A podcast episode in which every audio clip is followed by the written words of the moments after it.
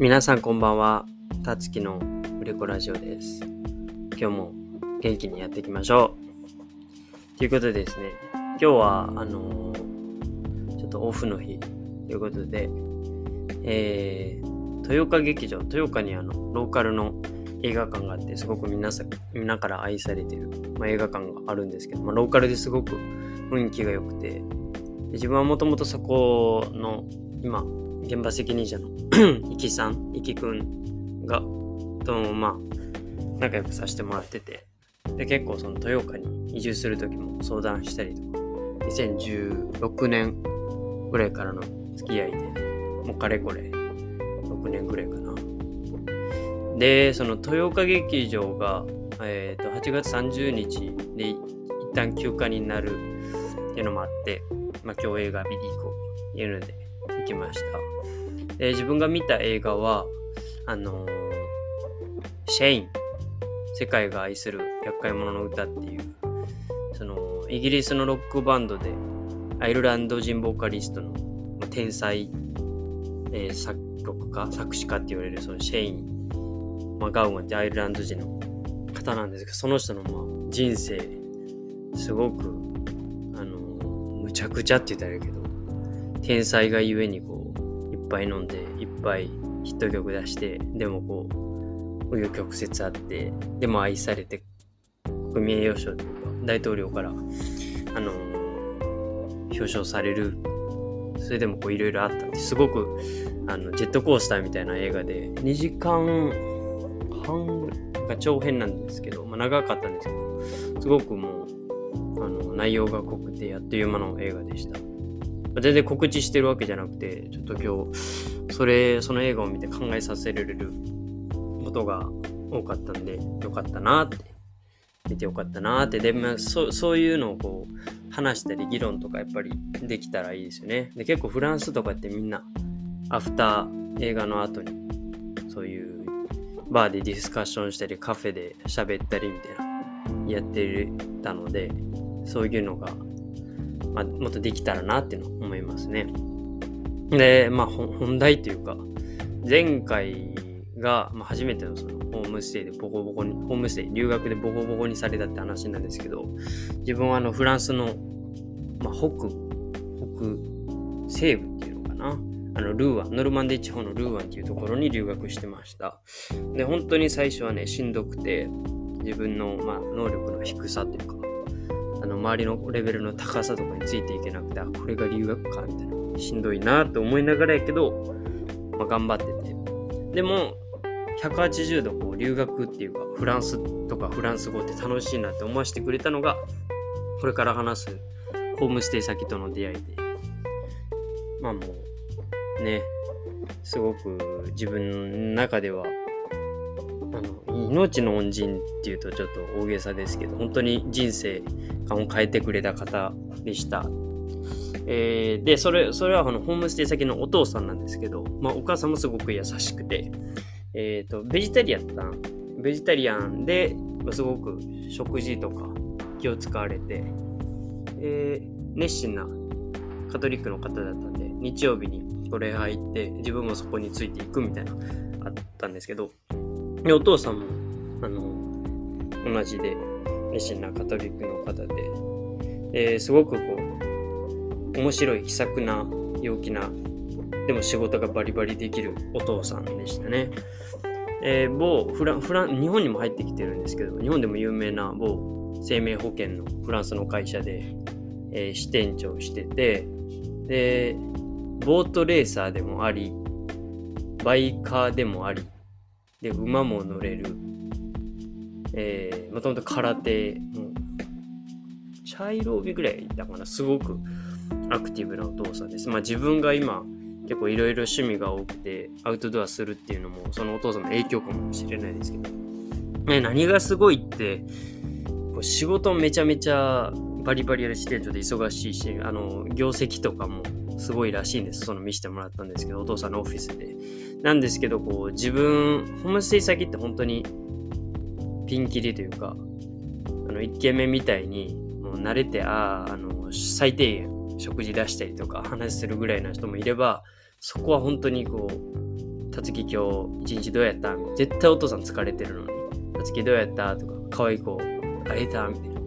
話して、自分のこう、拙いフランス語で、可愛い子とかの話ですごいニヤニヤするんですけど、まあ自分、こんな、そういう目的で、可愛い子探しとかで、あの留学に行ったとかでもないけど、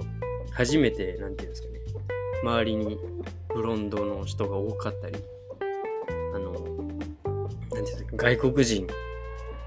ばっかりに囲まれたっていうのが初めてやったんで、いやもうモデルばっかりやったわ、みたいな話したら、え、それどこの国の人？たつき、いいやん。あの、で、そういうなんかスウェーデン人の人の話しながら、たつきいいやん、みたいな。スウェードはスウェードはってずっと言われてます。もういじられて、そっから帰るまでずっとスウェーデン人の女の子、いいんじゃないですかっていうのを言ってきて、まあ、そういう会話、はい。でも気さくなんですけど、お父さんが冒頭レースをした時の写真とか、で、ちょっとたつき行くで、みたいな感じ言われて、で、バイクの後ろに乗っけられてあの、バイクでこう、ルーアンの街を夕方から一周するみたいな。しかもめちゃめちゃ飛ばすんですよね。あのフランス人結構飛ばすし、クラクション鳴らすんですけど、お父さんもめっちゃ飛ばして、あの陽気な顔でニヤニヤしながら、はい、かっこよかったですね。で、やっぱりこう、お父さんのポジティブなところとか、その背中、仕事めちゃめちゃやる、バリバリやるけど、こう家ではあの、なんていうのかな優しくていろんな話もしてくれるし、聞いてくれるし、で、日曜日とかってジャーディナージュって言って、あの、に、あの、庭掃除とかをするんです。それもお父さん、のっぽさんみたいな格好で、なんていうんだっけね、すごい作業着着て、ビシッと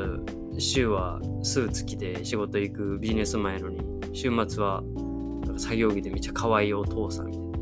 で、めちゃめちゃ仕事するし、いや、仕事でその芝刈りとかも楽しそうにしながら、次もやってみ、みたいな。で、やって、犬も飼ってたんで、ちっちゃい。マルチーズかな。えー、そその犬もすごく可愛がってて、あ、こんなお父さんいいなみたいな。でかいし。穴かなってみたいなみたいな思いましたね。で、そのお父さん、結構サプライズ好きで、もうすごかったんが、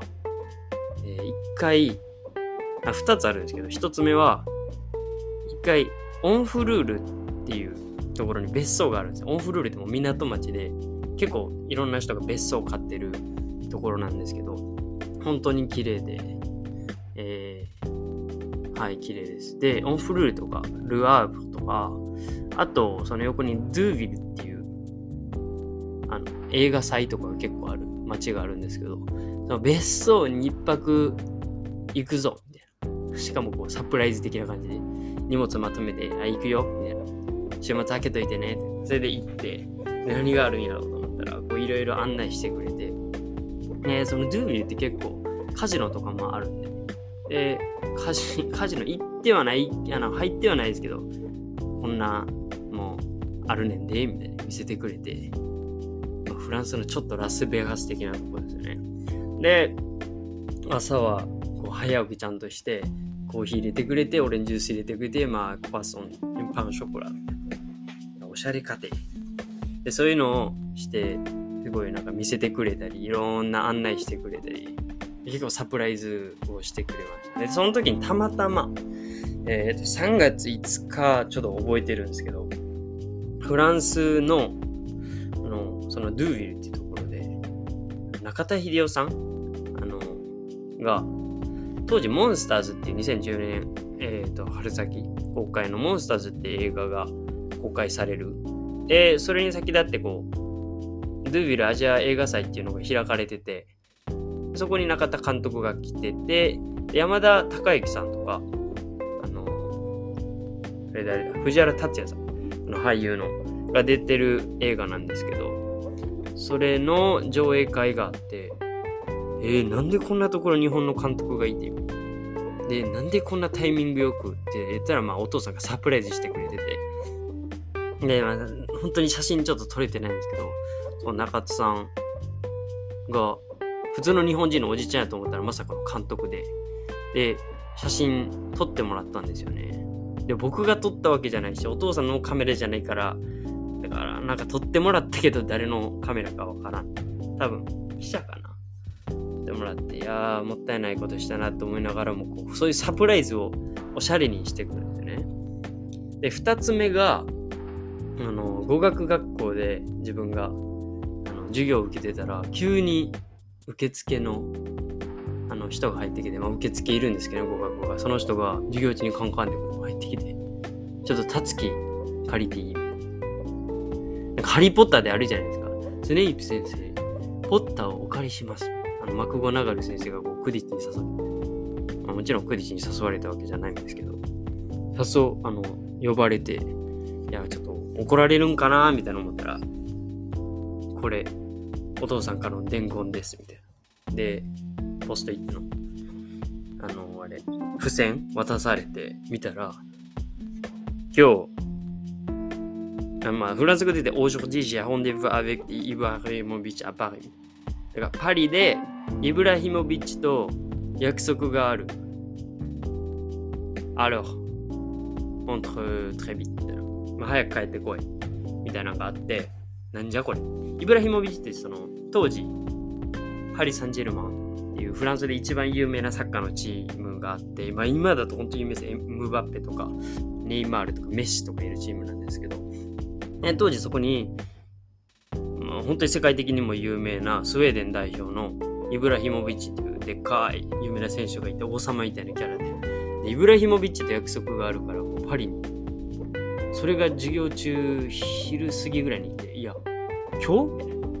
で、そのイブラヒモビッチの約束って全然意味がわからんくて、でも自分サッカー好きやから、そのイブラヒモビッチがパリ・サンジェルマンってことは知ってたんですよ。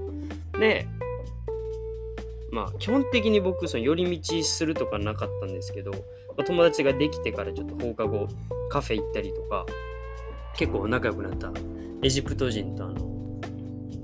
あれだ、スイス人の友達とかとサッカーしたりとかしてたんですけど、その日はもうまあ言われるがままに帰って、帰ったらこう、チケットみたいなのが渡されて、で、そのチケットはなんかまだわかんないですよ、何か。あ、行くぞ。多分それが引き換え券やったかな。で、パリまで行って、で、ルーアンからパリまでが、2時間どれぐらいかかるのかな？その時でなんか2、3時間ぐらい。で、で、パリに行って、で、着いたら夜。で、しかも7時半か8時ぐらいが結構遅かったんですけど、まあちょっとパパってご飯を食べて、行って、行ったらスタジアムに連れてかれて、それはクープーってこう車で入って、やったら、まさかって思ったんですけど、そうやったらチャンピオンズリーグの、まあ、有名なね、トーナメントがあるんですけど、ヨーロッパの頂点を決める。で、チャンピオンズリーグの予選のパリ・サンジェルマン対レバークーゼンっていうドイツのチームとの、えっ、ー、と、多分それはね、予選じゃなくて、あれかな、トーナメントのやったんですけど、それを予約取ってくれてて、しかもめちゃめちゃええ席ですよ。イブラヒモビッチではそういうことがね、なんかパリ・サンジェルマン試合に連れてってくれたんですよ。パリに。しかも仕事終わりに。仕事早く切り上げて。でも鳥肌立って。で、まあさすがにイブラヒモビッチと会うことはなかったんですけど、もういい席やからイブラヒモビッチと距離も近いし、そんないい席日本でも見たことがないしましてやチャンピオンズリーグって世界最高峰の試合っていうかトーナメントのいい席やからめちゃ高いはずなんですよでそれを見てなんかなんか自分が情けないありがとうっていうのはあるけどほんまに頑張らななみたいな自分フランス来てフランス語で難しいなとか、自分のレベル低いなとか、周りレベル高いなとか思ったけど、そこまでしてくれるお父さんとか、そのサプライズとかを見てたら、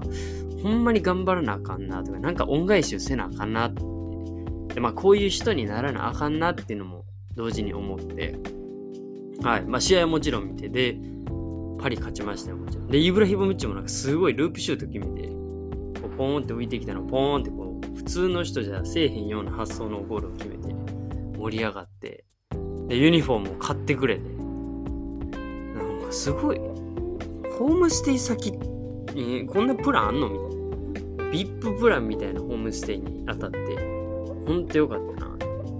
で、まあ、その手紙のやり取りとかちょっとしてて、でも今、ちょっと今連絡つかないんですけど、本当に会いたいですよね。まあ、その、もう一回再、一回日本に帰って再会したって話をするんですけど、はい。ちょっとそういうお父さん、ホームステイ先に自分の人生を変えてくれた、こういう人になりたいなっていう人物像であったお父さんに出会えたのはすごく大きいですね。で、母からもよく言われるんですけど、お父さん元気？連絡つくなら、あの、会いたいな、みたいな言って。で、その、今度会いに行く話、一旦日本帰国したらまだ会いに行く話とか、でそこのパリ・サンジェルマンの試合の後にまたこうサプライズがあったんだけど、自分がやらかしたっていう話をしたいと思います。じゃあ今度は、次回はちょっと、フランス、特にこうパリで1回目の留学ね、で、やらかした話をして、まあその犯罪とか、コンプライアンスに引っかかるとか、モラル、マナーに反するようなやらかしじゃないんですけど、自分がこうドジ踏んだアホな、はい、話をしたいなと思います。なんか喋ってたらめちゃめちゃこう昔のこと思い出していろいろあるんで、あの、ポンポンポンポン、ちょっと投稿していこうかなと思うんですけど、まあ、時間があれば聞いていただければ嬉しいです。これからもよろしくお願いします。じゃあ、今日はかんこんな感じで自分の人生を変えてくれた留学の楽しさを教えてくれたお父さんとの出会いでした。それではまた次回会いましょう。バイバーイ。